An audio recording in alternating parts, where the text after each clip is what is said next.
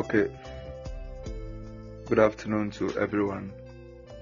Um, good morning, good evening, good night to where you are. You are especially welcome to Islam in Focus, um, a special time for Islam Apologetic. It's a seminar service, and um, you are welcome wherever you are.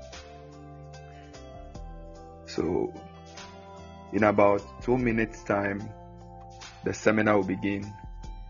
And so, I want you to prepare yourself, get your notes, get your questions, and let's get ready for what we are about learning. It's going to be very interactive. There will be time for questions, there will be time for engagement. So, um, this protocol system is going to be set in place. So just get ready. If you have any as if you have any question, direct all your questions to direct all your questions to plus two three three five zero one five nine three seven six one.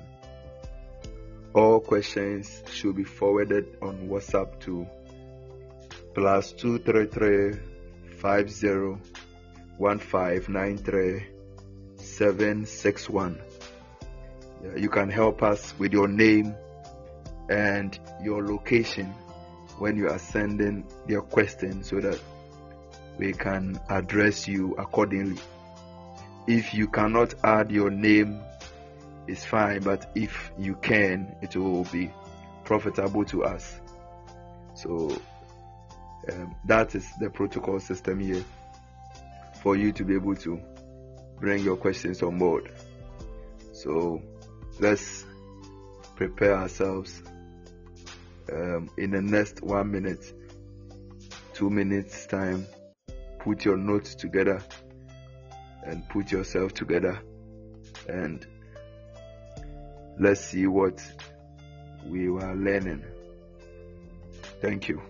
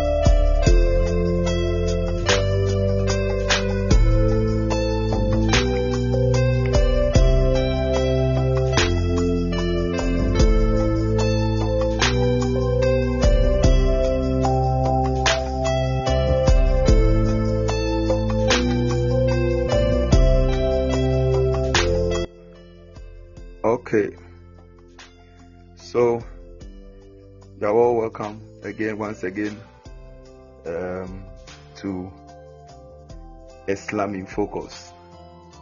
Um, we are hoping to have a very wonderful time, and um, we are we are hoping that at the end of the day, we are going to have exclusive knowledge about certain things that are bothering the heart of people and even our heart. Uh, we seek to answer people and also we seek to help people give them the various clarification on issues so that they can be able to reason out.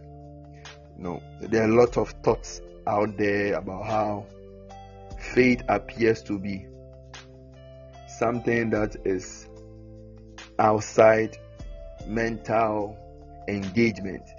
And people even say that most of people who walk in faith that is across the various religions of the world uh, we see these people as people who are not should i say excuse you to be wise or that are not rational enough.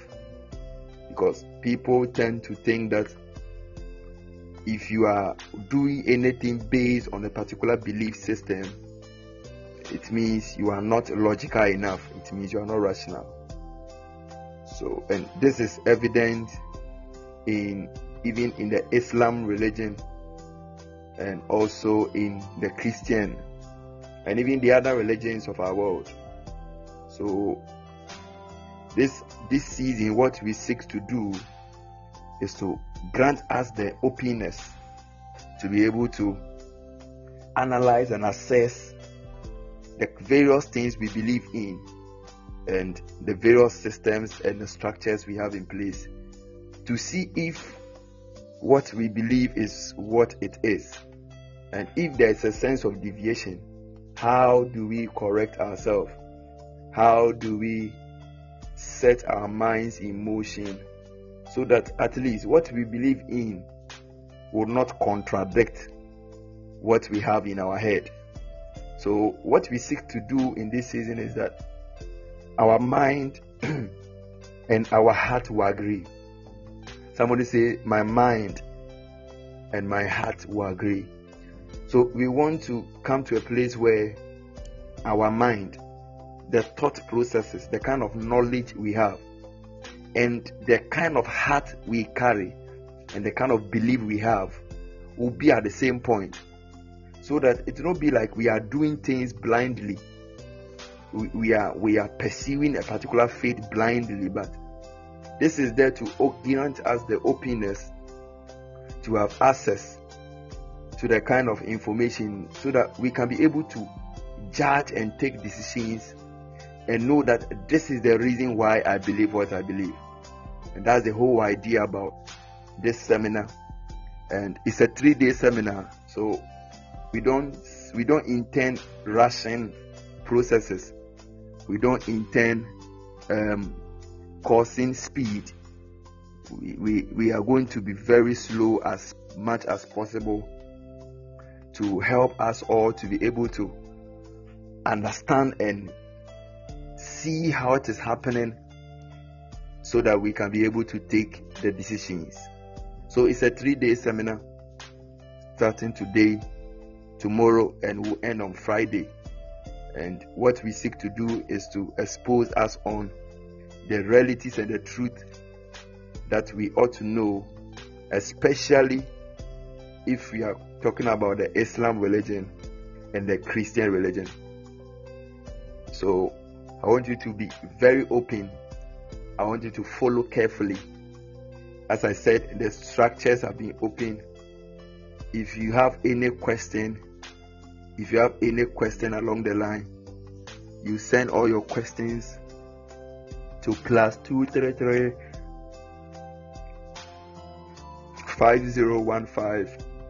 three seven six one. So um, the administrators will be helping us with the number on the screen so that you can forward all your questions to that number on WhatsApp. And if you have any issue, it will be clarified. And as I said, um, we try our best to make sure that if you can add your name when you are sending it to be to be beneficial so that we can address you accordingly. So let's take note of that. So let's begin. Let's begin. Now, the theme for the whole seminar is who is the true Muslim? Who is the true Muslim?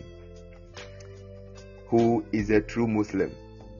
Um, somebody will ask, why should even a Christian bother to know who a true Muslim is?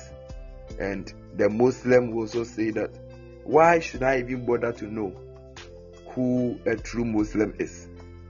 But we need to be able to define who a Muslim is. Then, when we're able to know the standard of Islam, then we will know who the Muslim is. Then we will know the kind of Muslim we are supposed to follow. So that it will not be like it's because my parent is in a particular religion, that is why I'm following it. It's not because my father is a, is a Christian, that's why I'm following it. It's not because my father is a Muslim, that's why I'm following it. But we have a clear view and we have a clear understanding about the dealings of Islam. The dealings of Islam. Islam is a very nice place to be, and we need to be able to know what it takes and what goes into Islam and what is the benchmark of Islam. Then we'll be able to measure who a true Muslim is. And we are going to do this by taking a lot of issues here and there. This study or this seminar doesn't seek to provide an exhaustive treatment of Islam. Uh, there are a lot of books, there are a lot of things out there that has catered for that objective. But what we seek to do in this seminar, in this three day seminar, is to rather open the twofold purpose into a practical study and also to the point hand place to help Christians to be able to understand what Islam is and also to assist Muslims in giving them certain considerations to the various contrasts and the various differences that are being brought on board when it comes to the New Testament Christianity and Islam. So, in this seminar, we are not trying to judge any religion, whether Christianity is true, whether Islam is true, but we are going to lay the basis there and allow members to evaluate the various evidences and the records and know the kind of decision we can take at that moment. So that is what we seek to do. Now we need to understand that every religion has its own supernatural origin. Every religion. Try and make a lot of note as you can, and uh, you, you can feel free to share some of the excerpts on other platforms that you have to bless people. You can share too on your statuses to help people. I hope you are here. And please let's try be, and be engaging so that we can know that we are around. Now, the first thing that I want us to understand is that every religion has its own supernatural origin. And every and all this supernatural origin is on the basis on its sources of authority. when we talk about authority, this authority is be, becomes the foundational fountainhead in the course of its practices and in the course of its dissemination of its truth to the world. So it means that no religion is on its own as in a vacuum, but every religion has a particular origin, a supernatural origin. Every religion has its own origin, and this origin is based on its sources of authority. That means what it stands for. Christianity didn't just come like that. Christianity religion came as a basis of a particular authority. And there's a particular origin and there's a particular intent that the religion seeks to achieve. So the same applies to Islam. Islam has its own origin, its own supernatural origin, and that origin has its own sources of authority, and this sources of authority becomes the intent that the religion seeks to achieve. And this intent becomes the essence and the benchmark for that origin. So we need to appreciate it very well. So you can never really relate with a particular religion. You can never be able to, you know, talk about the failures of certain religions. You cannot talk about the misconceptions about certain religions you can't even really talk about the weaknesses of the practitioners of these religions if you don't understand the origin, the intent, the source of authority, that which is the foundational fountainhead, that which influences its practice and its dissemination of its truth to the world. If you don't understand, you have no right to either condemn a particular religion or to uphold any religion. So, those of us that you found yourself in the Christian religion, this is what you are supposed to do. We are supposed to know the intent. Those of us in the Muslim or the Islam side, we are also supposed to know.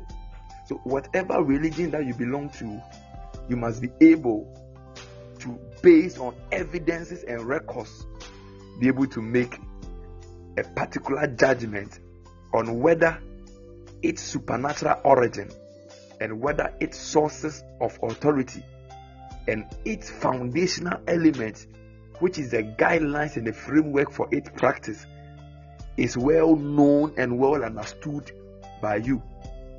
Then from there, you can be able to know that this is why I am following what I'm following.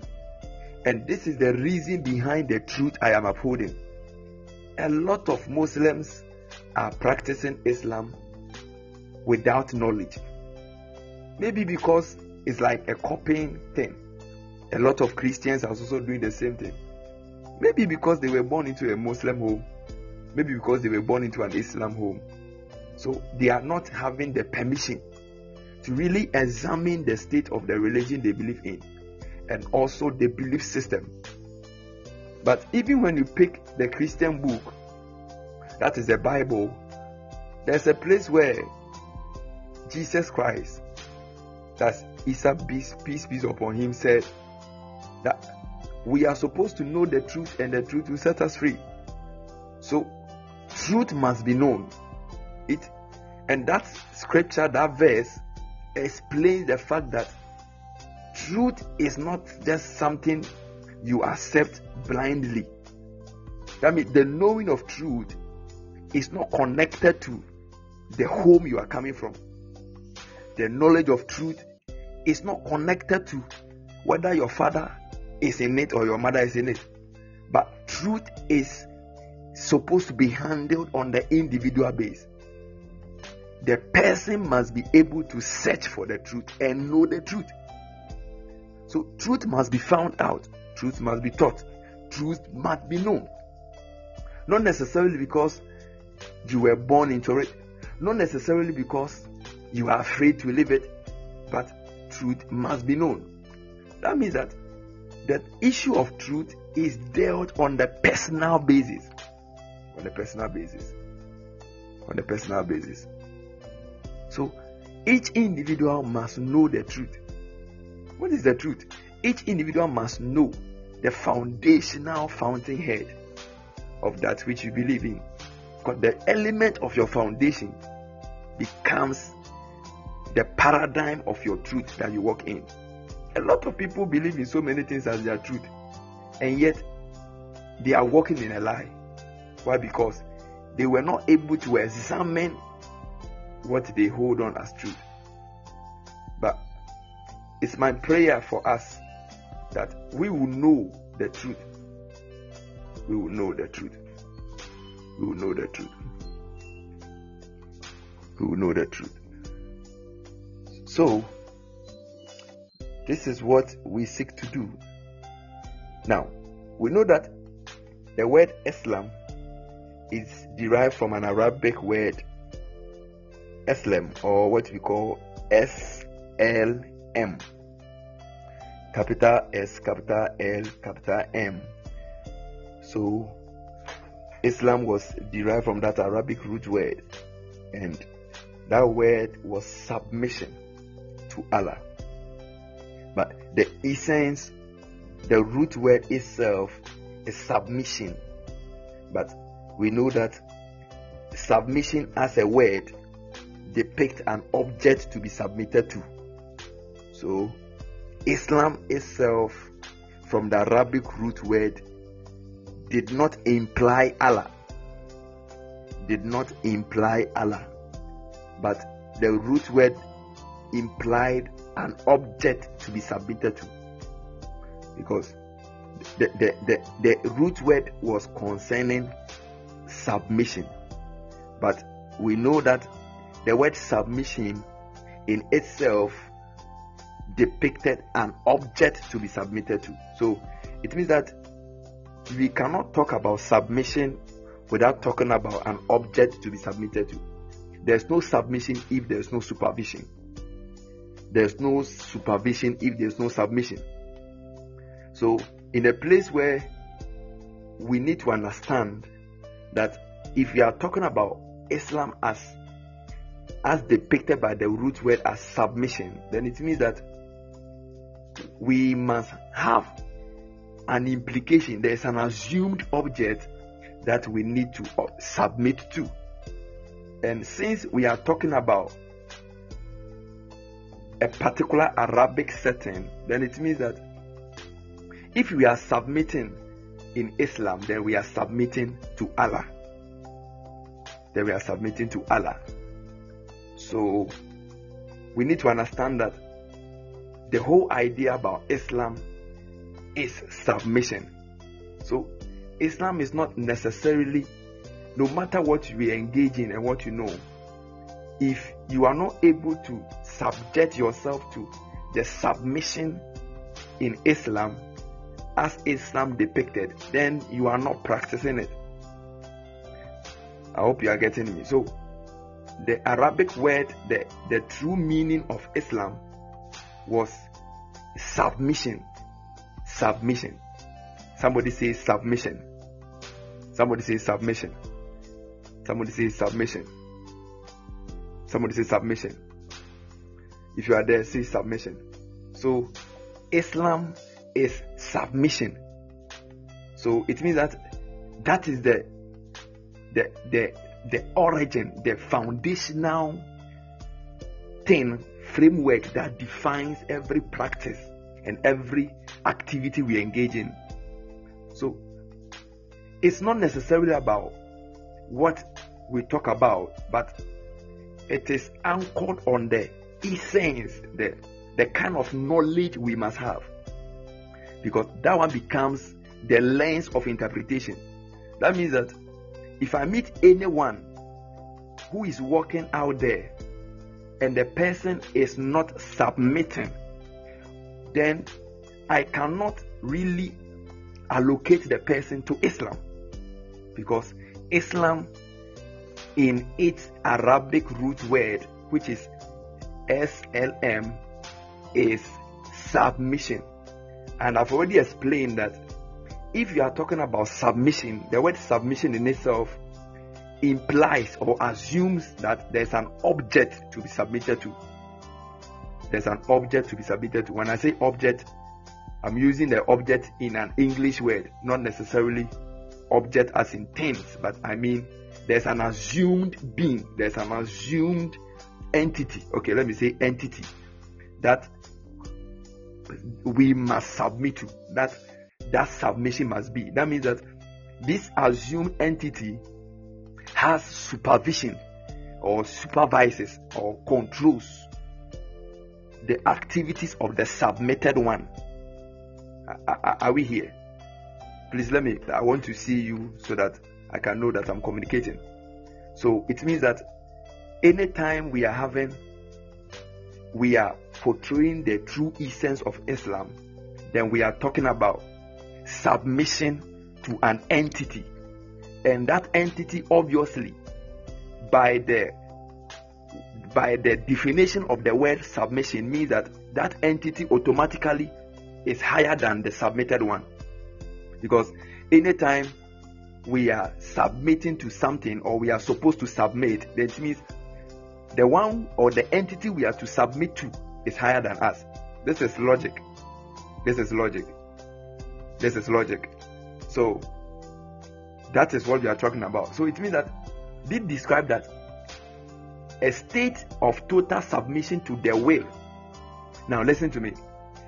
When we talk about submission, the word submission in its etymology implies that there is something that is need that need to be submitted to.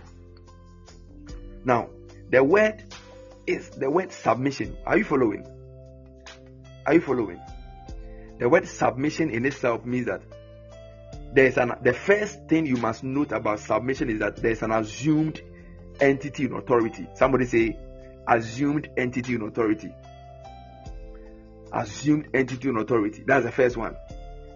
Now, the second assumption we need to understand is that if there is an assumed entity in authority, then it means that if we are submitting, then it means that there is a will, there's a wish, there's a desire of the entity in authority that we must succumb to. So it means that so the the first as the first implication is that implication of assumption is that there is an assumed entity in authority. Number two, this assumed entity has a desire and has a will and has a wish. And it means that we can say that you have submitted, or there is total submission, or there is pure submission when the desire or the will of the assumed entity in authority has been made. So it means that if somebody claims to be submitting or is working in submission, then it means that the person is under an entity in authority. Number two, it also means that there's a desire, there's a will, there's a des- there's a wish there's something on the heart of the entity in authority that the one who is submitting must make sure that the person succumbs to it. Are you following? So it means that if you do not succumb or subject your will, subject your desire, subject yourself to the will and the desire of the one in authority, then it means that you have not submitted. It means, and this is this is obvious in all walks of life, in all worldviews, that there's nowhere that somebody who refuses to subject him or herself to the will and the wish of the one in authority can be accredited and be seen as submitted. Why? Because submission in itself explains that there must be a subjection to a will, there must be a subjection to a desire, and that desire must be somebody in authority, which automatically implies that you are under the person. So it is not necessarily about you knowing that there's an entity in authority. No. it is not submission is not complete when you just assume that you are in authority or somebody is an you are under authority okay so it's like just assuming that or knowing that you are a son of your father does not necessarily mean you are submitting to your father. Why? Because submission as a son is completed when you are able to subject your will, subject your decisions, subject everything about you to the will and the wish and the desire of the one you have submitted to or the one in authority. Are we following at all? Are we following about? This is logic, this is rationality. I told you that we are here to reason together, we are here to engage and see what is there. It's not about what we have been told, it's not about what we have we came to meet, but it's about our ability to analyze and you know open ourselves to what we have, the evidence we have, and see what it is.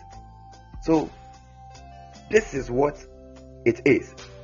So, if you go further into realize that here in the place of Islam, the entity that we are, the assumed entity in authority is Allah.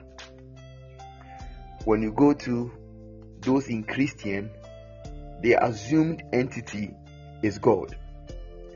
So it means that when you go to other religions, they have their assumed entity who becomes the supreme being, what we call the supreme being. So the supreme being becomes the one in authority whose will and whose desire must be met and must be obeyed and accepted and walked in by those who claim to be submissive or those who claim to be under the authority of this entity who is the supreme being. Are we here? Are we here? So, in Islam, it means that we are the state of Islam is total submission to the will of Allah. I hope it's clear. So it means that with all what we have explained, that means that the true essence of Islam is total submission to the will of Allah. Which means that so when it comes to those in Christian Christianity, we also say that their submission is there when they are able to submit or decide to walk in the will of God. Now, it means that in this true meaning, the state of devotion is expected to be absolute. Now, before I come to that point, okay, let me continue. So it means that in both sides or in all walks of life, we must be able to understand that there is supposed to be a state of devotion. When I say devotion, when you say the word devotion in it etymology means to be submissive.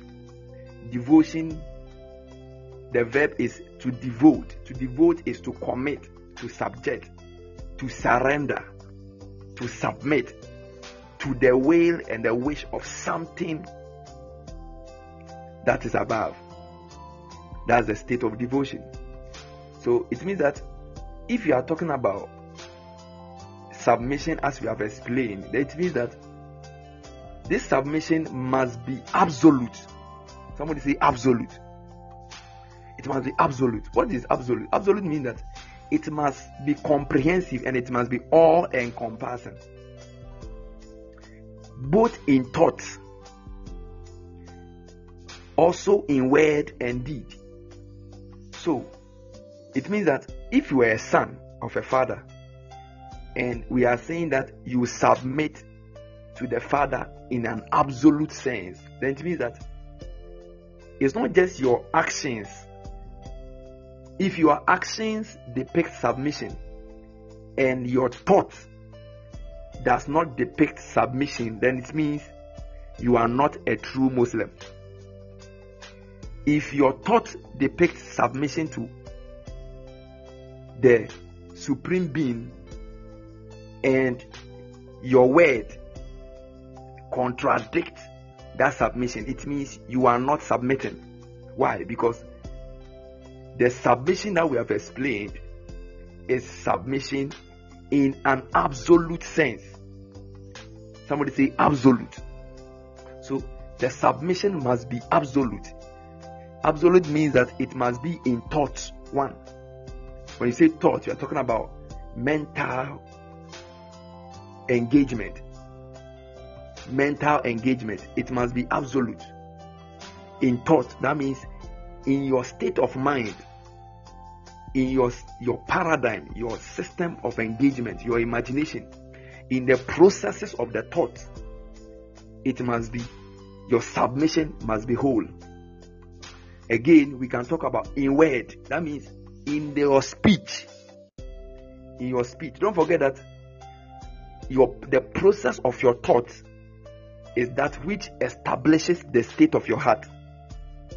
That means that the way you think and the processes of your thoughts is that which influences and conditions your heart in a particular state. And it is your heart that induces your deeds and your actions. So you realize that if you are talking about submission in its truest form, then we are saying that that submission must be in thought, must be in word, must be in deed. Why? Because in its truest essence, your thoughts and your word and your deed must match because your thought is that which conditions your mind. It is your knowledge and your understanding and your wisdom that determines the state of your heart. And it is the state of your heart and the condition of your heart that influences your deeds. So it means that in its dealings, your thoughts, your word, and your deed must be the same, must be absolute, must be the same. And if it is the same, then it means that we are seeing the true meaning of submission in your life. Are we following? Are we following? Are we following? Are you following? So that is what goes into submission and the essence of submission. So, bringing it, so we just went to do some um, English etymology and all that. So, bringing this knowledge to what we are dealing with, then it means that Islam, as um, explained as submission to Allah, means that it must be absolute in word, in deed, and in thought, or it must be absolute in thought in word and in deed. So it means that anywhere we don't see this absolute display of submission, then there's a question mark on your claim, on your foundation, on your framework, on, on what guides you as somebody who is submitting. So, and this one too is also true true is parallel.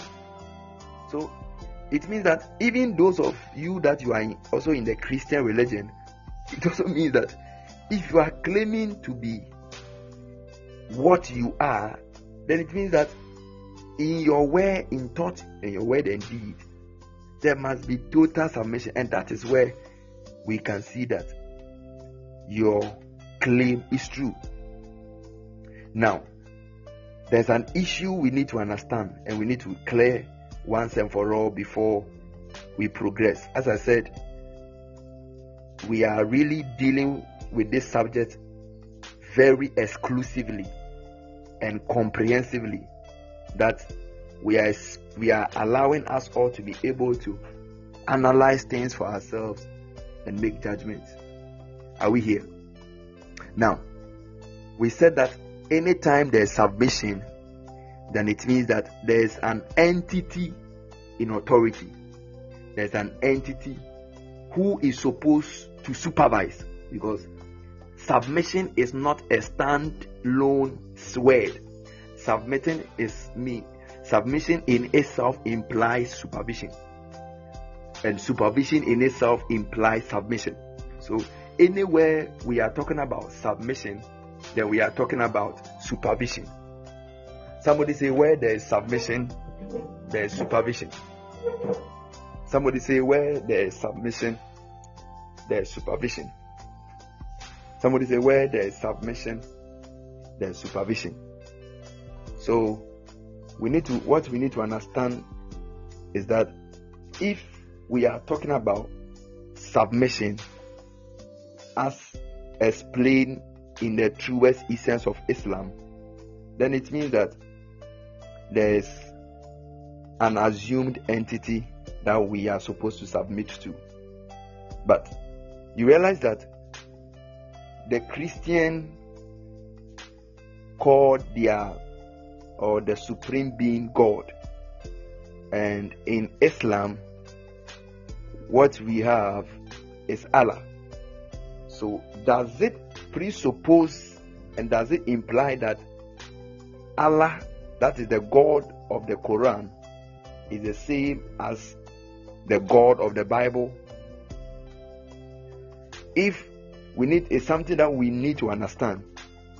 Otherwise, there will be a problem because we know that if you are talking about the supreme being, because even in the in the realm of idealism, that is in philosophy, we in a realm of idealism, that is philosophy, we talk about idealism, we are talking about the paradigm. That's what we had the paradigms, even those of us that you are engaged in research, we have paradigms. Paradigms talks about perspectives of thinking. So in in the perspective of thinking, we see that there's no way there can be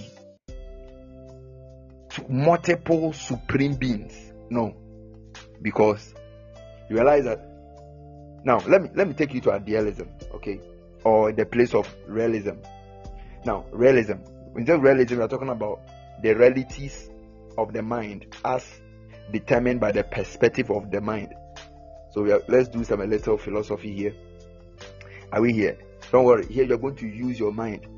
I told you that this is an open session for you to be able to think and analyze and compare evidences so that you can be able to know what you are doing and understand why you believe what you believe. I hope you are getting it.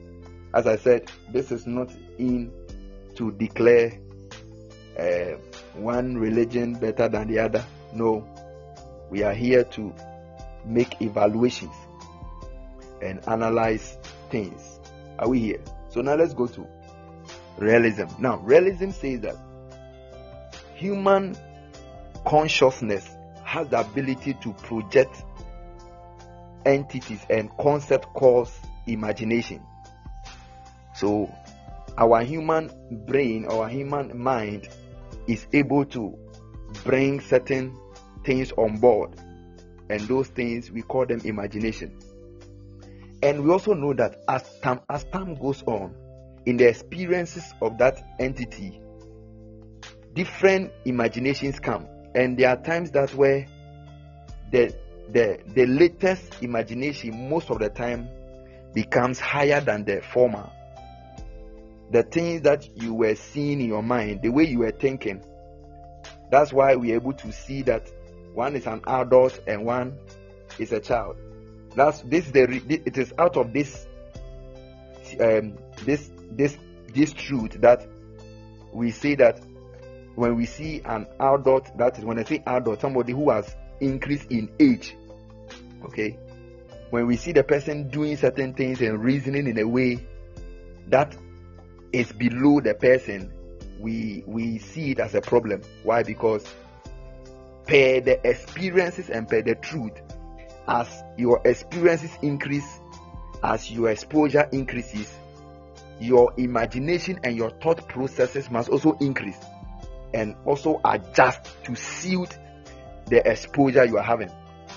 So, it, for instance, when you were in, let me say, nursery when your math teacher said 2 over 5, what's the answer? It can't be. And that is the best answer at that time. Now, this is acceptable, and this is why because of the exposure of the state of the child. Now, as you begin to gravitate and become get more exposures in certain concept of mathematics, you get to a point where even in SHS, where when they give you two over five, you are even explained to you are expected to even build in so many things to prove why two over five can be possible. And you and I know that even at that level, when you write it can be, you'll be marked wrong. But this is the same question 2 over 5. In nursery, is it can be. But in university, if you write it can be, it is wrong. Why? Because you are expected by the truth of realism that per the exposures you have had, you should be able to produce an answer that is higher than the answer you are giving now. Are you following? Are you following? Please, are you following? So it means that per the answer that you have given, you are giving now, that answer must side with the exposures you have had and the experiences you have had as a human being. So that is what realism talks about. So it means that in the state of imagination, the thing that you think you see now, as time goes on, will be higher as it goes on, and it's supposed to be higher. Then it means that if you are bringing the subject of the supreme being, then it means that the supreme being in itself, by the definition or by the principle of defining definition, it means that when we say supreme being, the supreme being according to the principle of defining definition. Now, in philosophy, we have something we call the principle of defining definition. Every definition has a principle in defining it. So, when we say supreme in itself, it means that it should be the highest. Somebody say the highest. So, if the supreme is the highest, then it means that anytime we talk about any supreme being, then it means that that supreme being must be the highest entity to ever exist. Hmm. Oh, I'm loving it already. Then it means that that supreme being should be the highest to ever exist. And if it is the highest, then according to the law of logic, it cannot be two. It cannot be three. Because highest means highest. Highest means highest. Now, assuming somebody say, Oh, what if there are two? Two highest supreme being then, if there are two, then it also means that there's going to be another problem. Because this is the problem. Because even in the dealings of the, these supreme beings, one must still preside over the other. Okay? One must still preside over the other. Because the affairs and administration of the universe and even everything is influenced by each supreme being's will, decisions, desire, and perceptions about how things are supposed to be done. So it's possible that in the parallel measurement or in the continuum of decision, there will be a place where there will be a place where one supreme being will have a decision that will be that will contradict the other decision of the other being. Which will mean that at no matter how we think, and no matter how it appears feasible, there will be a time, or there will be a point in the continuum that one supreme being must submit to the decision of one supreme being. Because they cannot think alike, and even if they are thinking alike, their interests cannot be the same their interests cannot be the same. That means that at any point in time, one must compromise. And you also we also understand from the principle of explaining the supreme being that as soon as one compromises, what happens? It means that the one who compromises ceases to be supreme. Because the supreme must be the highest, and it is the highest whose decision prevails. So it means that if today Supreme A want to go to left and Supreme B want to go to right, and at the end of the day, Supreme B decides that okay, let me forego my right and let me follow the left of Supreme A, then it means that Supreme B is not supreme. Because if you are supreme and you are the highest, then it means that it being the highest means that there shouldn't be submission in its own. Are we following? Are we following? That means that there shouldn't be submission on its own. So at the time that you compromise, it means that you cease to be supreme. It means that you must be a subordinate. At that time, you must be the subordinate because it is the decision of the other supreme that is reigning. So in itself, we cannot have, according to it is even against logic that we have two supreme beings. So it means that are you following at all? Oh, are you following here? Uh, is somebody here? Is somebody is somebody following? So it means that even in itself, it it can then that this one presupposes that Allah, that's the God of the the, the Islam and the God of the Bible, must one way or the other be the same. Because if they are not the same, then that means there's a problem.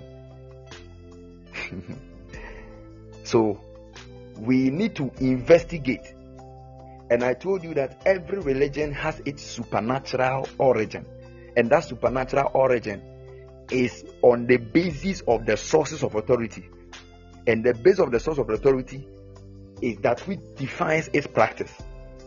And we know that one of the key sources of authority in Islam is the Quran. And one of the key sources of authority in the Christendom is the Bible. So it means that we must be, for us to be able to understand the place and the position of this supreme being, then we must investigate the Quran and the Bible to know whether we are all having the same supreme being.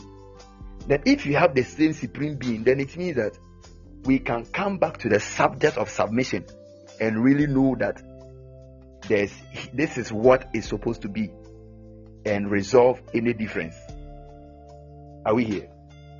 So now the thing is, is Allah the God of Islam and the God of the Bible the same God? Let's take some 30 seconds musical interlude. We shall be back.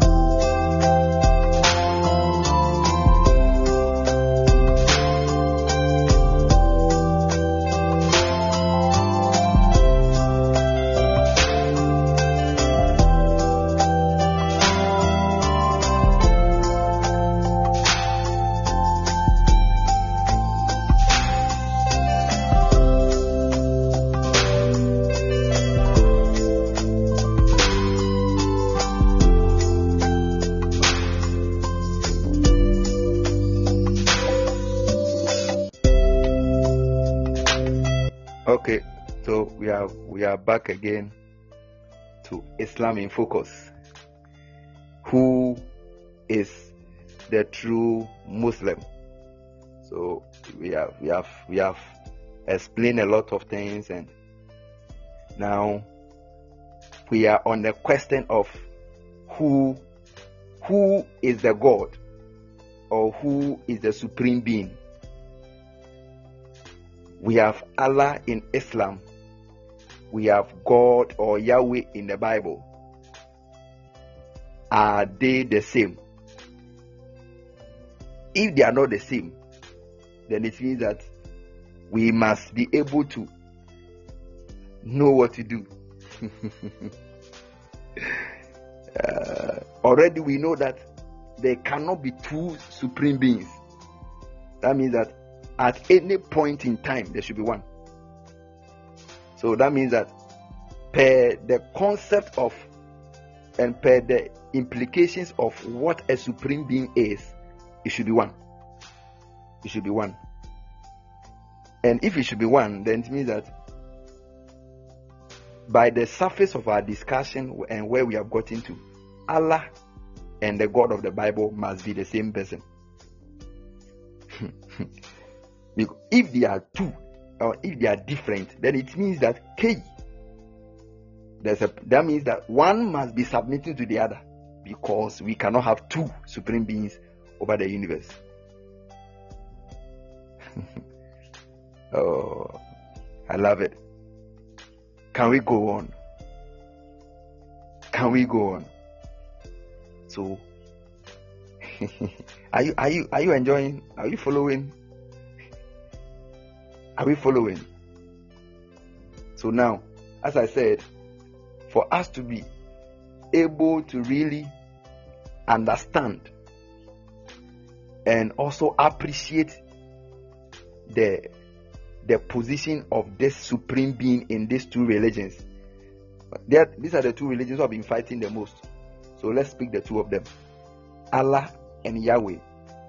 If they are the same, if they are the same, then we can really understand. That means that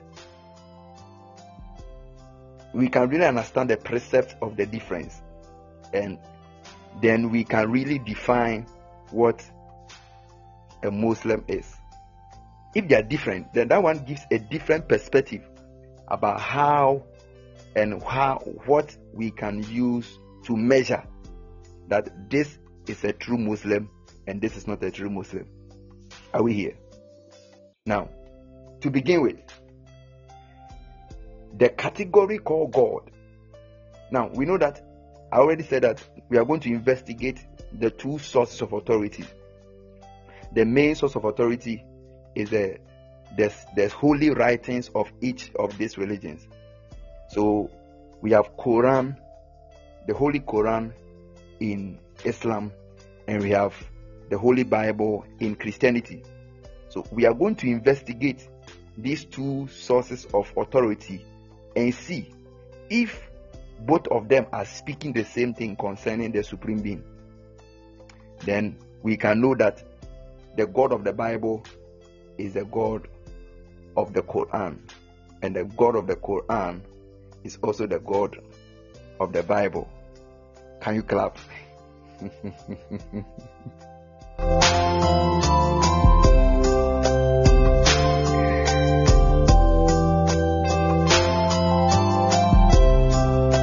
now, let's continue. So, be, to begin with, we need to understand that God is not a name. God is not a name, God is a category. so, God is not a name, God is a category, or what we call a title or an office. God is an office, God is a category, God is not a name.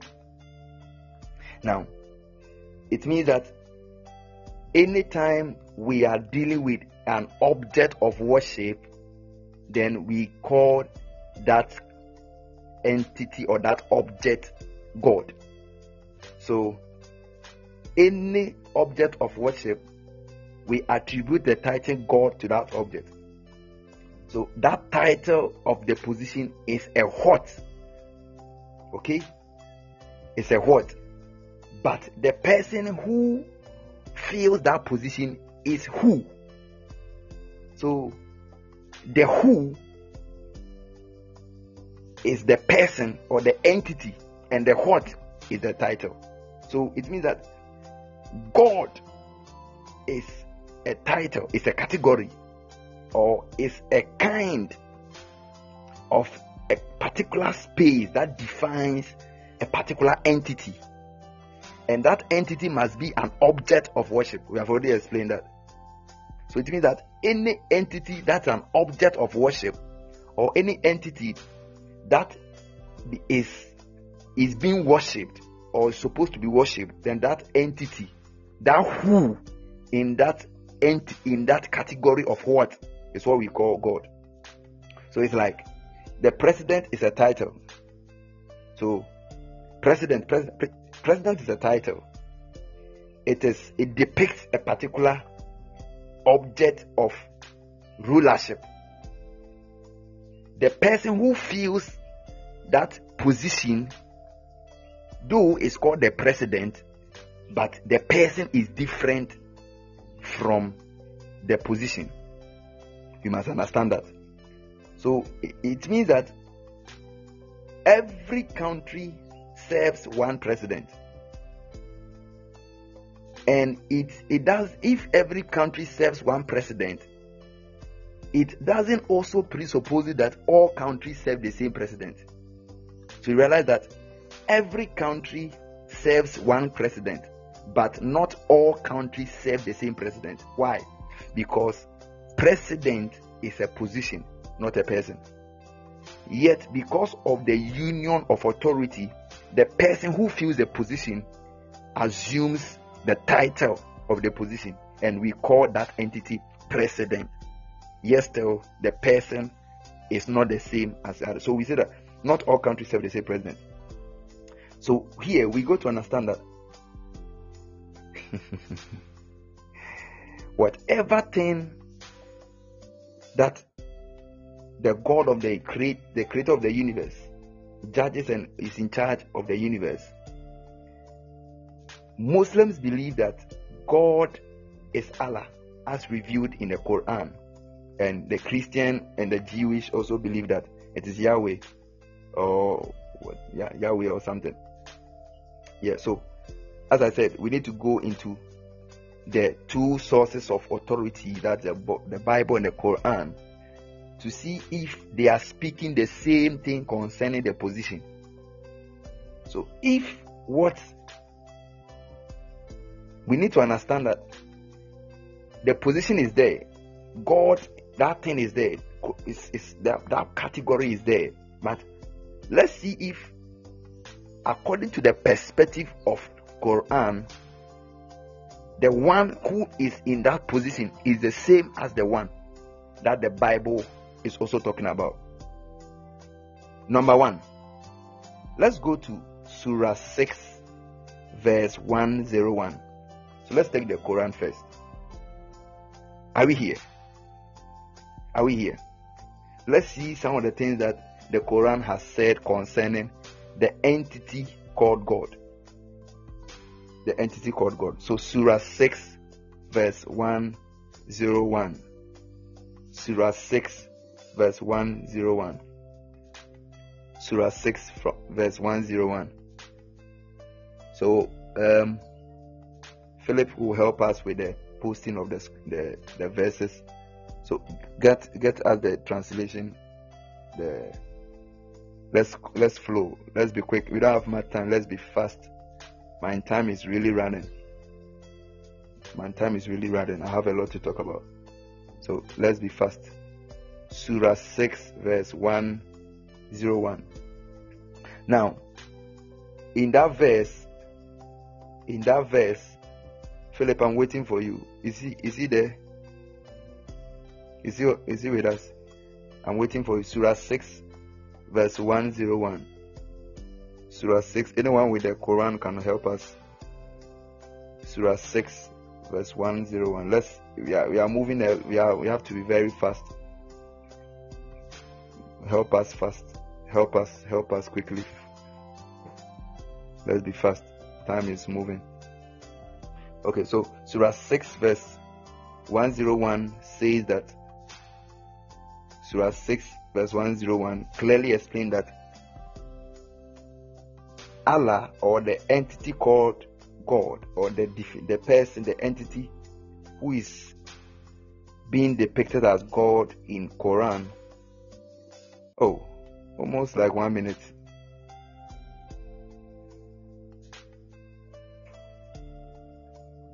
Is Philip there? Oh, he's not on the line. Please, can you hear me? Can you hear me? Hey, am I connected?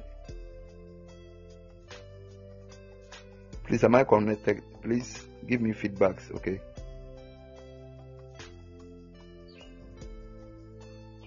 Am I connected? Okay, thank you, Eshon. So, Surah 6, verse 101, he said, He is the originator of the heavens and the earth. So, obviously, we are talking about God here, okay? How can he have a son when he has had no mate? When he and he has created everything and he has full knowledge of all things. So, in this verse, we realize that the verse even introduce the concept of God as the originator, which we know that is one of the characteristics of the category or the entity to be called God. Because the entity to be called God must be the originator of all things. Number two, the entity to be called God must be the creator of all things.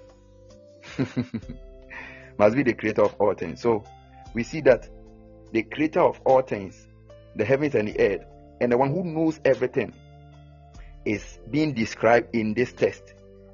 Yet we see that we see that the entity in this category is clearly stated that he or he or she or is they use he so I can say he he have no son or cannot have a son.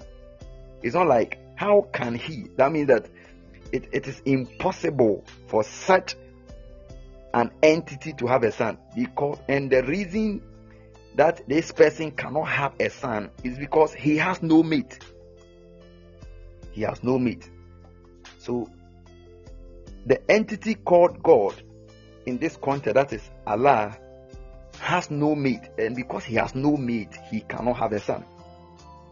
Okay so that's the first thing. That means the first thing you must notice that the god in the Quran, the Supreme cannot have a cannot have a son because there is no mate for him. Number two, let's go to Surah 19, verse 93. Um, and another person, okay, so Eshon, get me Surah 19, verse 93, and um, Clara, get me Surah 9, verse 30. Surah 9, verse 30. Clara, Surah 9, verse 30. Eshon, Surah 19, verse 93. Let's see what those both um, scriptures are saying. Our time is moving. We have strictly two hours, so let's let's be fast. Let's be fast about it so that we can finish quickly. So, in Surah 19 verse 93 we are told that in surah 19 verse 93 in surah 19 verse 93 we are told that there is none in the heavens okay okay so we have surah 9 verse eh, it's not clear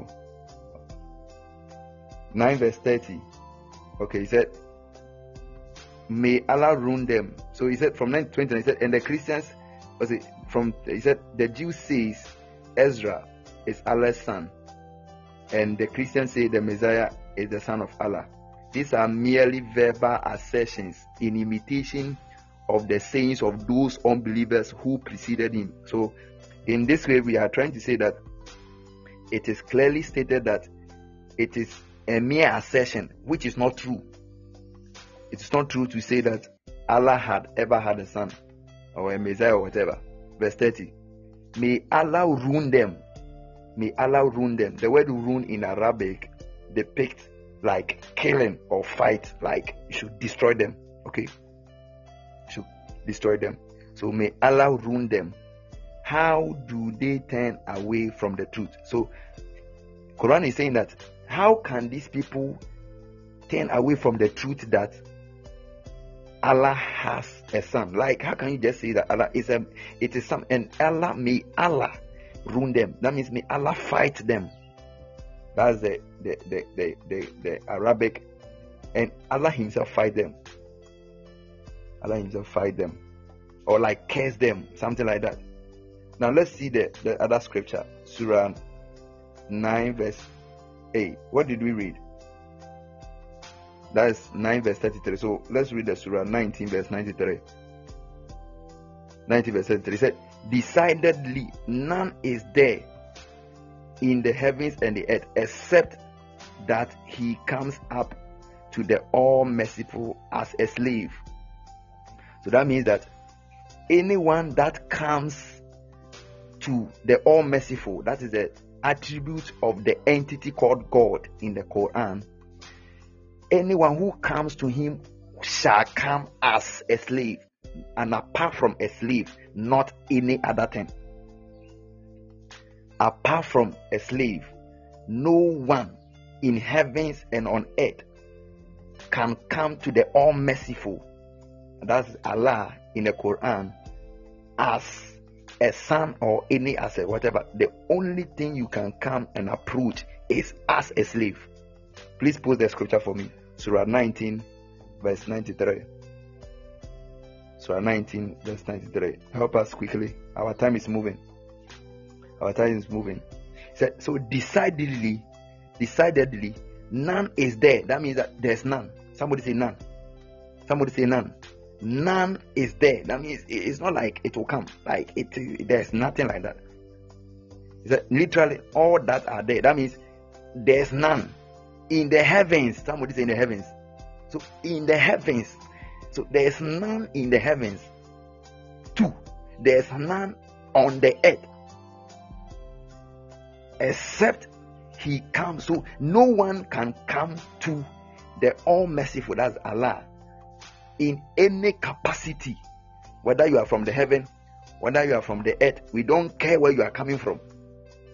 Anytime you are coming to this all merciful or this entity in the category called God, then the only capacity that you come to is as a slave. As a slave. Now, but let's see something. Let's go to the the Holy Bible that is used by the Christianity. And let's see what he said. Exodus. Let's so let's see Exodus chapter 4, verse 21. Exodus chapter 4, verse 21.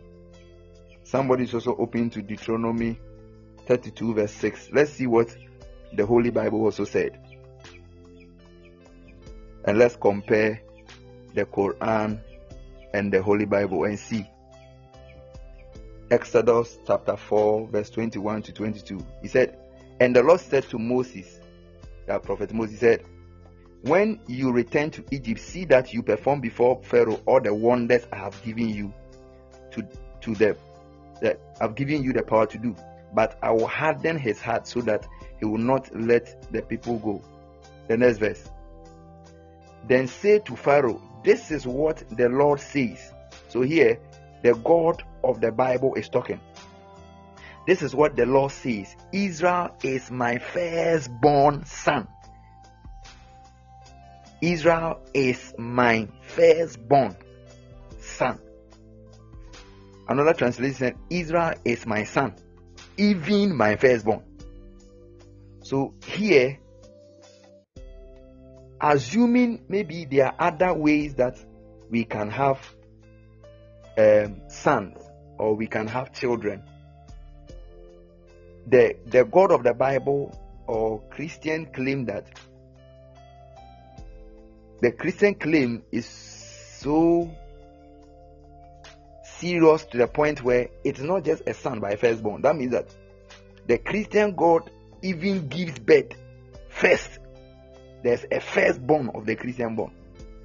And this firstborn was a son. So it means that as we saw in the Quran, Allah has no son, but the Christian God has a son. And both of them are, are claiming to be the supreme being and they are the same. Then it means that how can one supreme being of the universe at one point in time has a son and at one point in time speak against sonship to even a point where anyone who claims to be to say that he has a son, he will curse you. He will curse you. That means there's a there's something we need to work on. Now let's check again. Exodus chapter 3, verse 4 to 6. Exodus chapter 3, verse 4 to 6.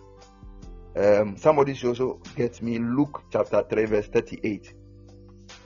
Then Matthew 3, verse 16 to 17. Exodus chapter 3, 4 to 6. Somebody should also get me Luke 3, 38. Then Matthew 3, 16 to 18. Now let's go to Exodus. Let's read. Please follow, read, look at your screen and read. When the Lord saw, the Lord, that is the God of the Bible, saw that he had gone over to look, God called to him from the wilderness bush, Moses, Moses. And Moses said, Here I am. Verse 5. Do not come any closer, God said. Take off your sandals from the place where you are standing in the holy ground. This this narration is exactly what we have also in the Quran. The Quran also gave an account of Moses encountering Allah like that. Verse 6 Then he said, I am the God of your father, the God of your the, the God of Abraham, the God of Isaac, and the God of Jacob. At this, Moses hid his face because he was afraid to look at him. So here, you see that God is a God of human beings. That is, it means that he he he he handpicked these people as a particular son. Let's look at the next one. Luke 3 verse 36. And the son of Ishnos, and the son of Seth, and the son of Adam, the son of God.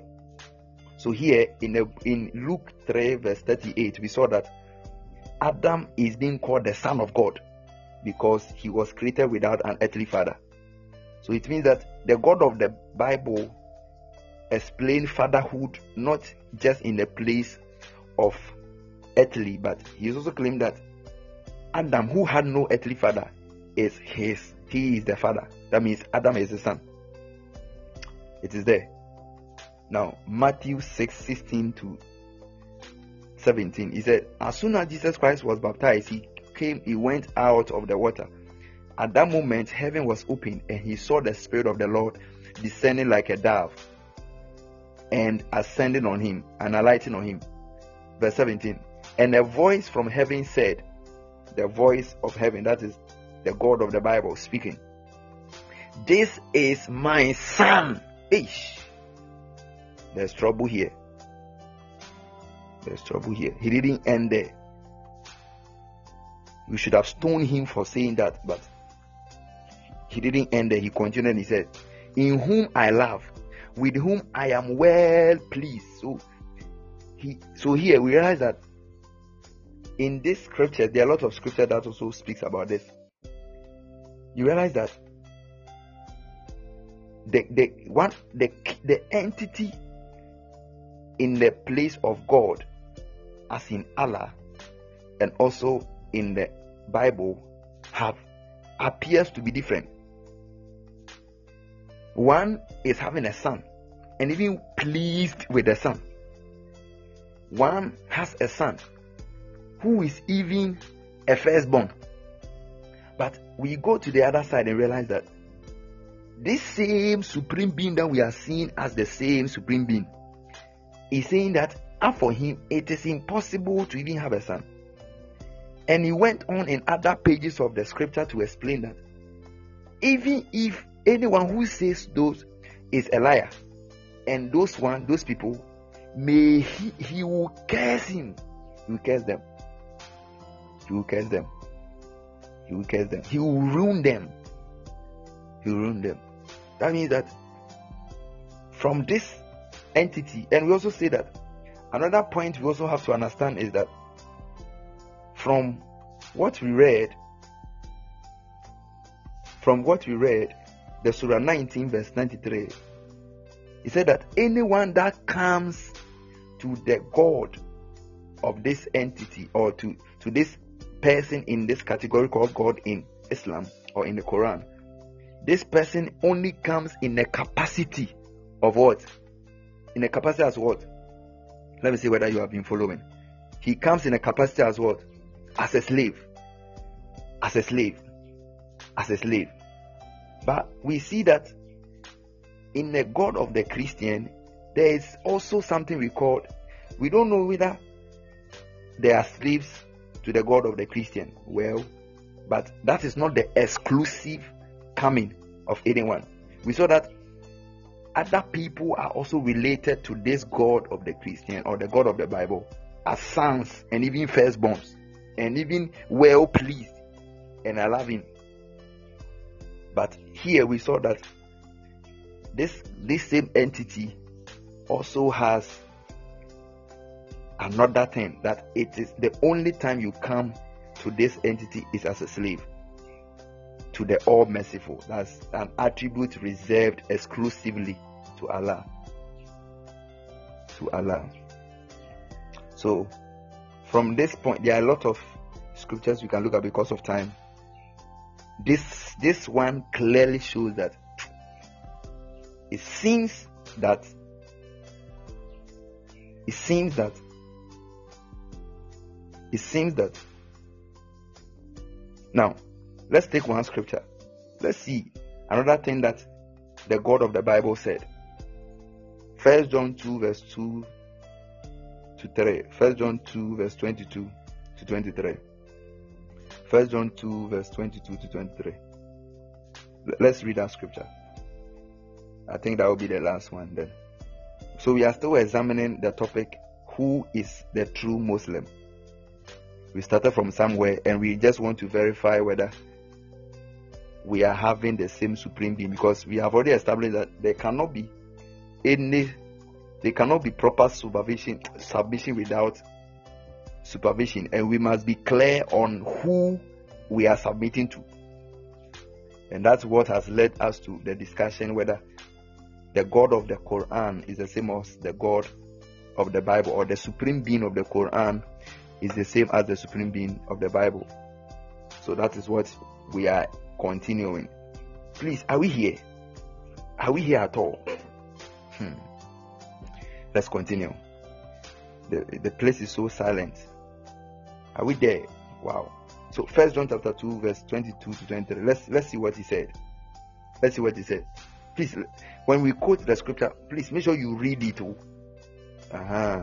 As i said no don't see that it's not because of somebody said we are looking at we are looking at the authorities and the sources so that we ourselves will know what we are doing uh-huh. some of you at the end of the day you convert to become muslims you are walking in darkness as a Christian, making noise and shouting. Mm, some of you too, you are doing things and ablution. So at the end of the that either the ablution will become uh, speaking tongues or the speaking tongues will become ablution. Let's see. By Friday we'll know. Let's continue. Oh, First John chapter, First John chapter two, verse twenty-two to twenty-three. Please, please help me quickly. Okay, so he said that who is the liar? So the, the, so here the God of the Bible is talking now. He's asking the question, who is the liar? It's a serious question. Assuming somebody meets you and asks you a question, ah, who is a liar?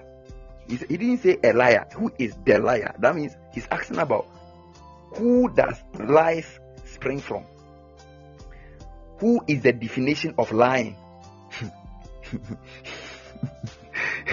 Who is the definition of lying? It's a serious question. It is it's, it's a personality. Who is that personality of lying?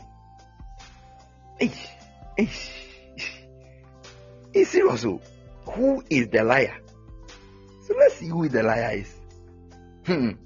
Uh, let's continue. Please help me with the scripture. Oh, scripture posters, please. Let's let's help me. It is whoever denies that Jesus is Christ. Eish. So he says that. He says that. Hmm. Hmm. Hmm. He says that it is whoever who denies that Jesus is the Christ. So anyone who denies Jesus is the Christ, such a person is the Antichrist. Why? Because the person is also denying the Father and the Son. So listen. So in this scripture, we realize that hmm. Oh. It's serious. Oh. Hmm. Post the first scripture alone, the, the 22. Let's let's let's expound the scripture and let's divide it and see what the scripture is trying to say. What you are reading, it is so exclusive. It's either it is true or false. According to the law of logic, the second law, the law of non-contradiction says that a statement cannot be true and false at the same time. it's it it cannot be A and non A at the same time. No, no. One day I'll teach you philosophy here. So it cannot be. Nah. So it is either true or false. So it is either you are the liar or you're not the liar. You cannot be a liar and, and not a liar at the same time. No, no, no, no, no, no. So we cannot say that um, what we are reading here and what is being said somewhere are all the are all the truth. No, one must be lying, one must be truth. It's like that. One one must be seeing the truth. You, it cannot be. These are opposite two opposite, two contradictory statements cannot be the same in the same sense. That's what the law of contradiction says. The second law of logic. Two contradictory statements cannot be the same in the same sense. No. So this one is either it is the statement or the other one.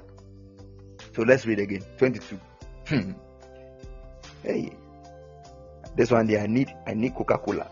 Say who is the liar? So here the God of the Bible is trying to explain the the the the the, the position and the entity called liar.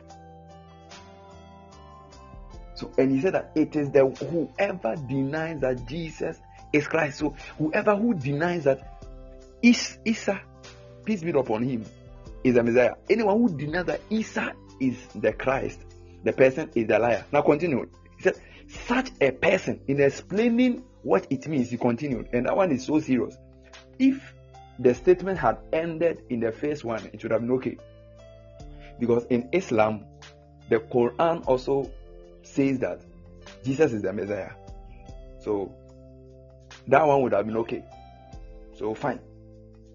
So, but the second statement is where the problem is. So let's see it again. Hmm. He said, such a person. That means still referring to the first statement. Somebody says such a person. Such a person. That means still referencing the liar in explaining who the liar is, in explaining the one who denies that Jesus is Christ. This is what it means. It means that such a person is the Antichrist. that means the person is a negation of Messiah. And who is an Antichrist? the one denying the Father and the Son. This is serious. So, this is how it is. Anyone who does not accept that we have the Father and we have the Son, that person, anyone who does not accept and de- anyone who, da- who denies the place of the Father and the place of the Son is a liar. And that liar is the one who is the Antichrist. Ish. Serious here. Denying the Father and the Son. Yes. So saying that Jesus Christ is the Christ or is the Messiah is not just it's not just the statement. No, no, no, no, no. The fullness of the measurement is that if you are saying that Jesus is the Messiah and also Jesus is the Messiah, then it that be, Jesus being the Messiah also explains that there is a place of Father and there's a place of the Son. And here's the case that there's a contradiction somewhere that there cannot be a son, and the only, the only relationship we have is slave, not sonship. slavery, not sonship. And that means that according to the explanation here, it is clear that it is clear that these two people cannot be the same. They cannot be the same.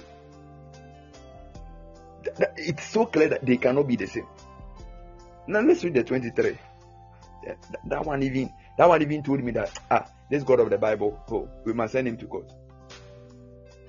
Who's, which God is that?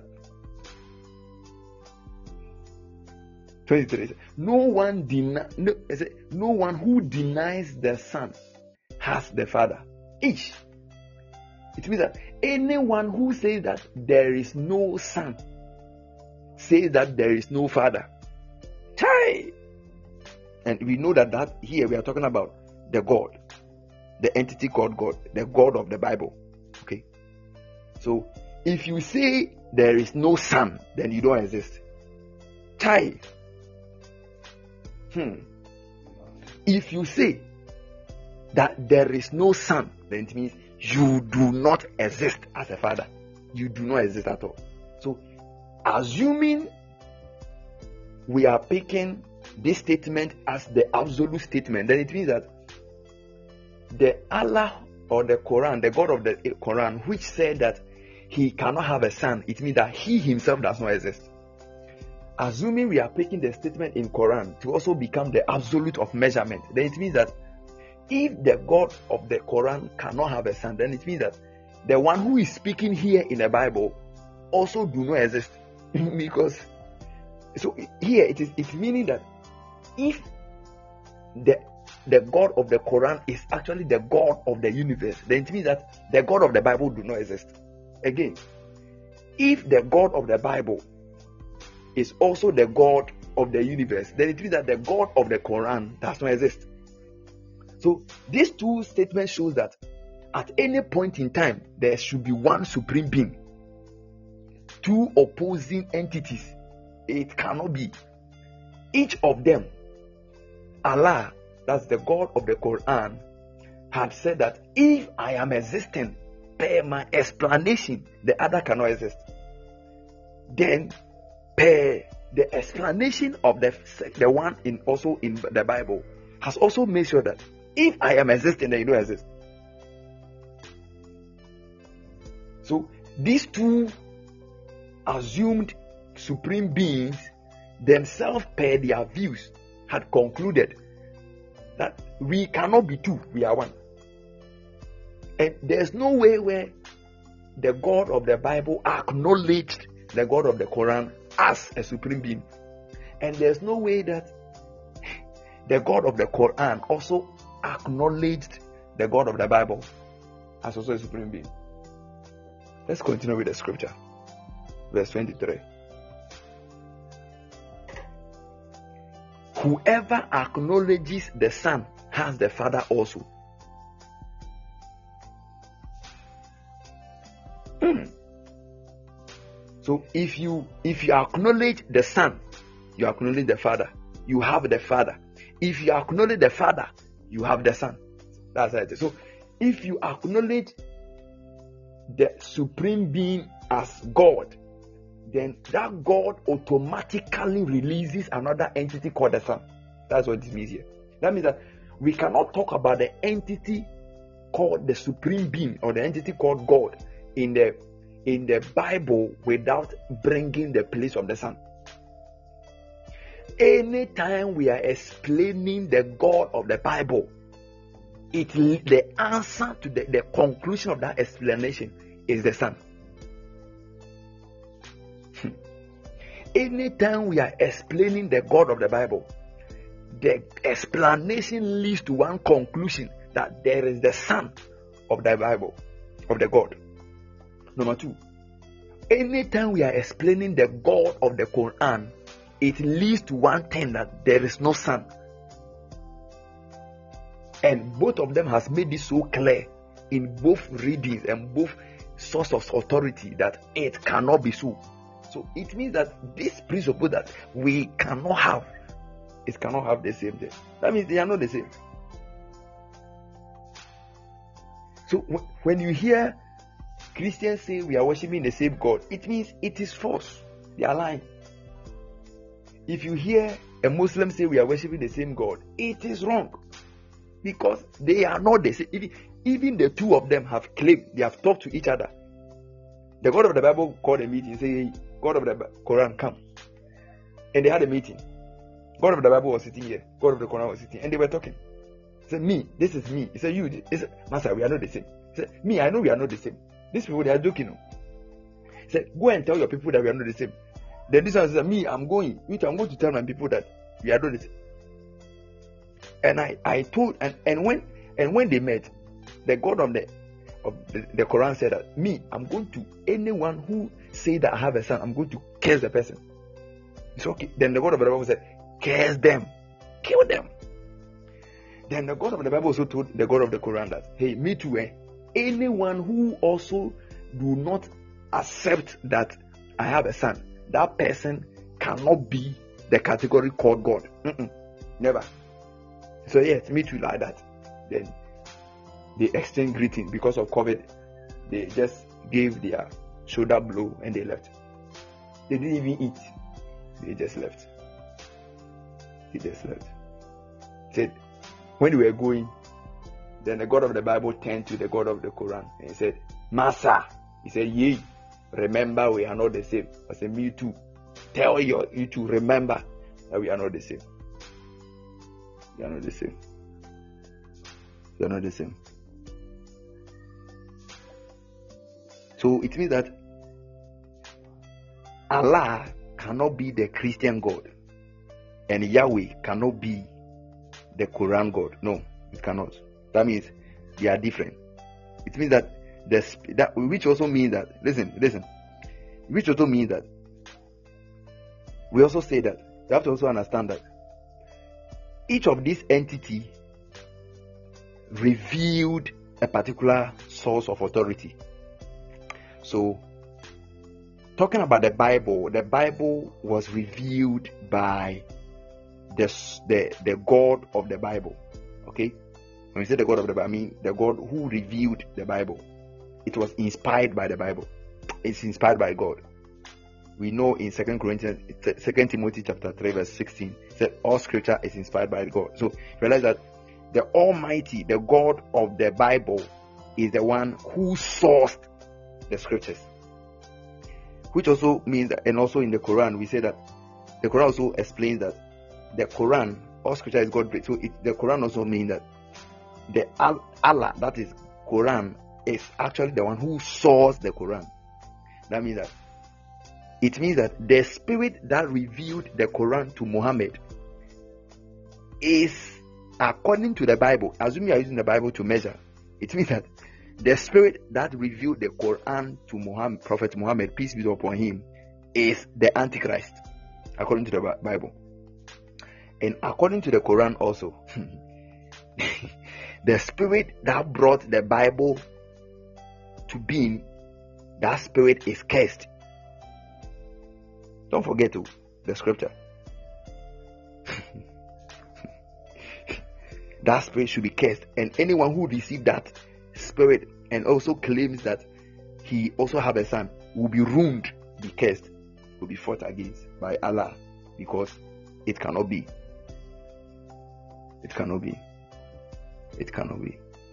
So you must understand at this point that the God of the Quran and the God of the Bible are not the same being.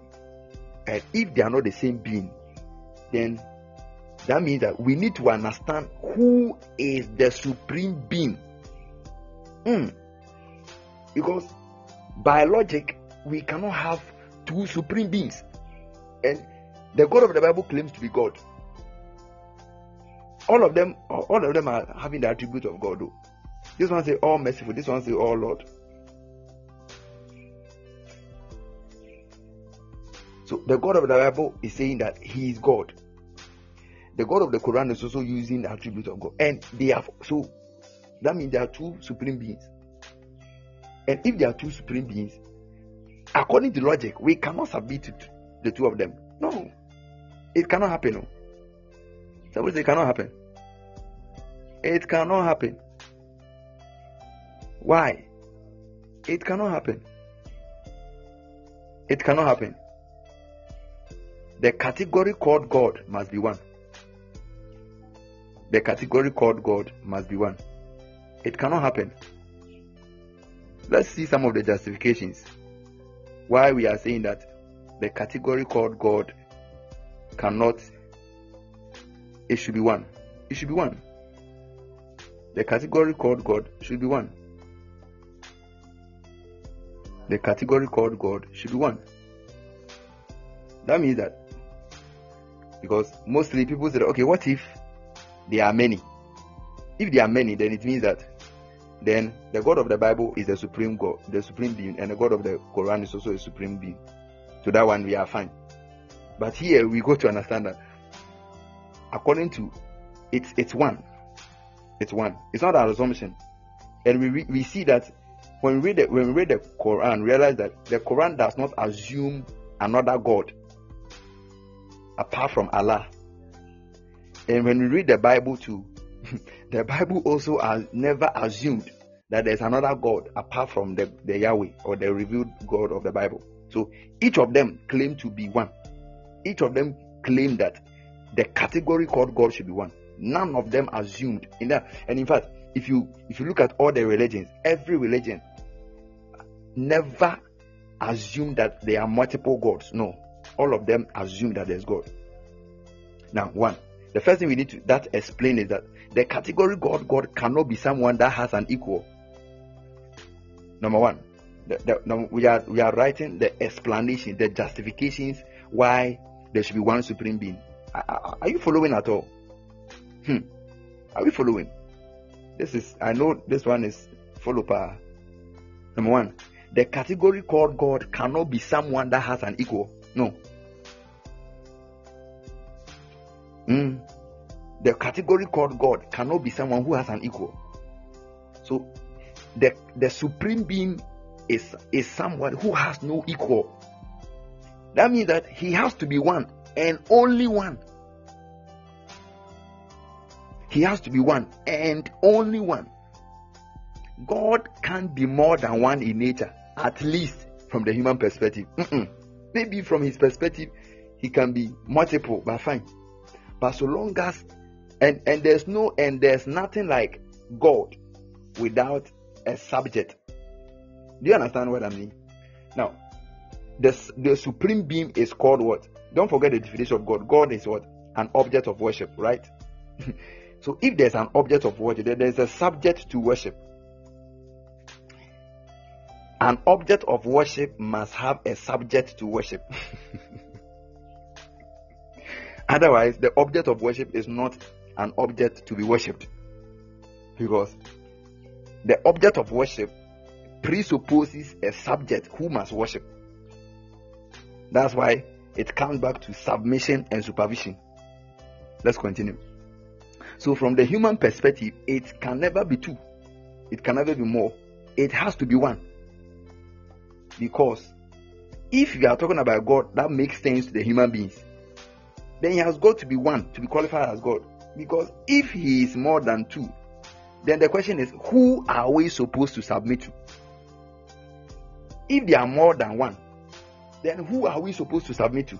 Who are we supposed to submit to? Who are we supposed to worship? Who are we supposed to be subjected to worship? And please, worshipping does not imply slavery nor sonship. Worshipping is for all, whether you are a slave or whether you are a son.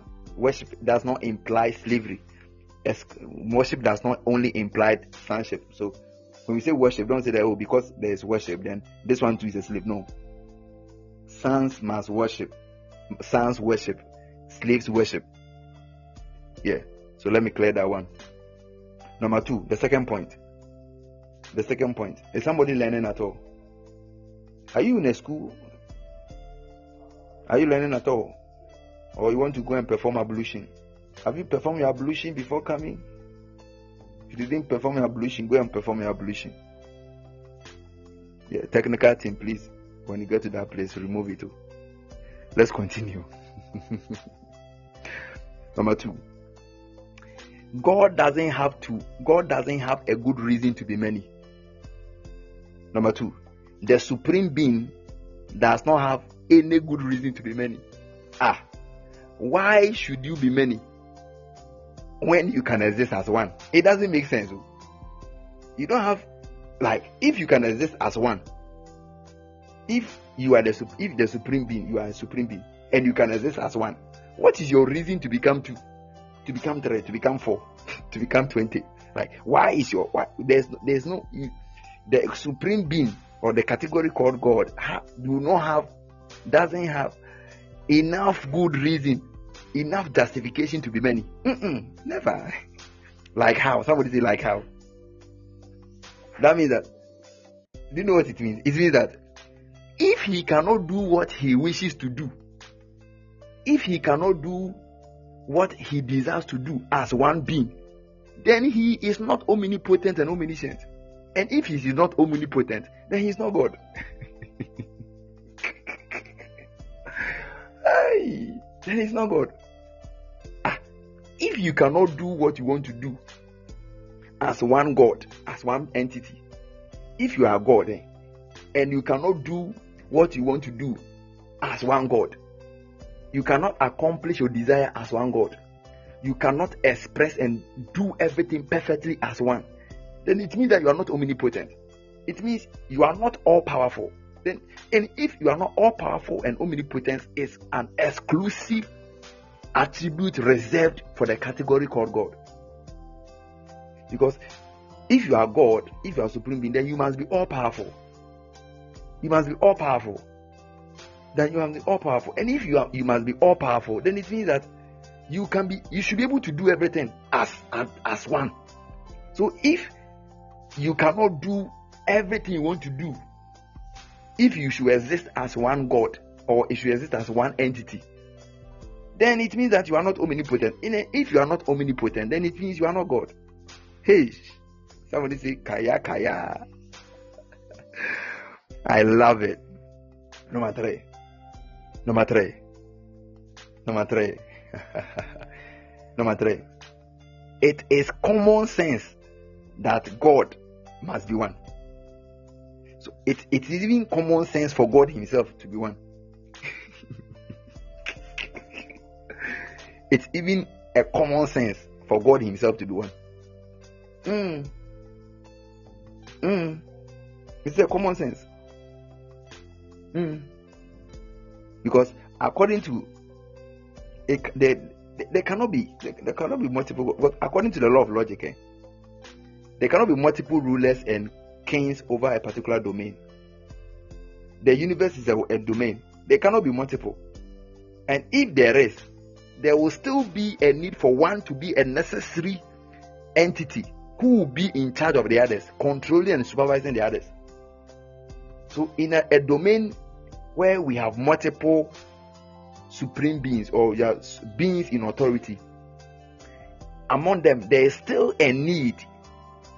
There's still a need for us to get somebody to be a necessary being who will be in charge of the others, who will be somebody to be administer the affairs of the others.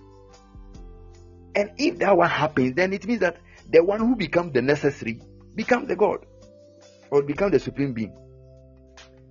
It is out of this concept, it's out of this logical principle that that even in a company setting where we are board of directors, we know board of directors are in charge of the running of the affairs of the company. Even among the board of directors, there's a chair. That's even among executives, there's a chair or there's a president. Even among, uh, there's somebody in authority like that. like that. There should be one. We are parliamentarians. There should be one speaker. We have justices. There should be chief justice. We have it, it is out of this principle of logic that the world system runs the way it runs. Because it is common sense for the supreme God or the supreme being in himself to be one. So all this knowledge come together to say that it there is no room for us to have two supreme beings. Whether you are from the bible or you are from quran you can you guys cannot be at the same position at the same time. No they cannot be. There should be one. There should be one. And if there should be one then that one becomes the object of submission in islam. And that object of submission is the one that everybody must submit to. No matter your perspective about life and no matter your worldview about things. Because if the God revealed in the Quran is the supreme being, then no matter how you think as a Christian, you must submit to the Allah.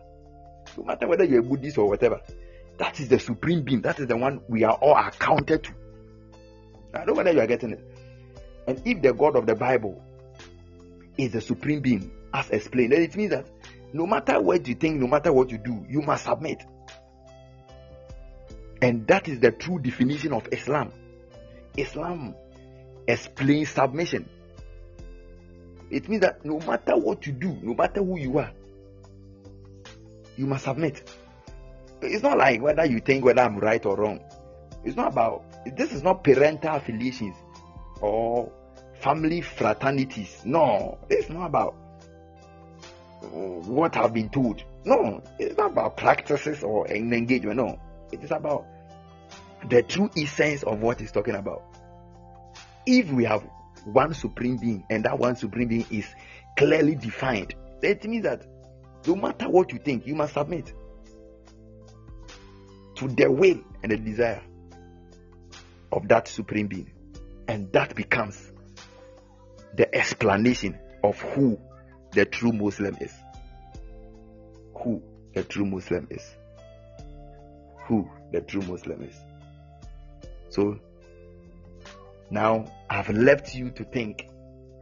I've created a hole in your heart. Tomorrow we shall continue.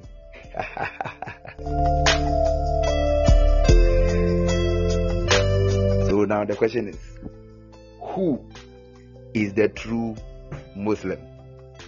Who is the true Muslim? Who is the one which practices true submission? And don't forget to, that your submission is not yet absolute if you are submitted to the wrong person. Let me conclude with that. You have to understand that your submission is not perfected if you don't submit to the right person. So, assuming I am your boss, okay, in a company, I'm your supervisor, your direct supervisor, and there's somebody somewhere who is not even your something, your supervisor or something, you don't report to the person anyway, okay, and you refuse to submit to me, and you are submitting to somebody, if your submitting to somebody does not automatically imply that you are submitting to me. Like you have your father and your mother. The father you are submitting to your father doesn't mean you are submitting to me. Oh. Nah. I hope you are getting it. So anywhere there's direct and clear explanation of submission, then there is a clear definition of an object of worship. Anywhere there's a clear explanation of submission, then there's a clear definition of the object of worship. There's a clear definition of God. There's a clear definition of the supreme being. No ambiguity, no sense of multiplicity, no room for options, no room for equals. It must be one. It must be one. And then we are will be able to explain who the true Muslim is. So at this point in time, my dear one, who is the true Muslim? We shall meet tomorrow, the same time, 12:30 p.m., and we shall go deeper to see who the true Muslim is. The proper practice of Islam is submission, absolute submission in thought, in word, and in deed. In thought, in word, and in deed. If you have any question, as I said, contact plus two three three. Contact plus two three three. Forward all your questions on WhatsApp to plus two three three five zero one five nine three six two seven six one plus two three three five zero one 593 761 plus 233 501 593 763 and all your questions will be addressed. So tomorrow, the same time, 12:30 p.m. on this platform GMT, 12:30 p.m. GMT on this platform. Come and let's continue and let's see the answer to who the true Muslim is. My name is Mr. Douglas Okanyekufo. I will see you tomorrow. Thank you.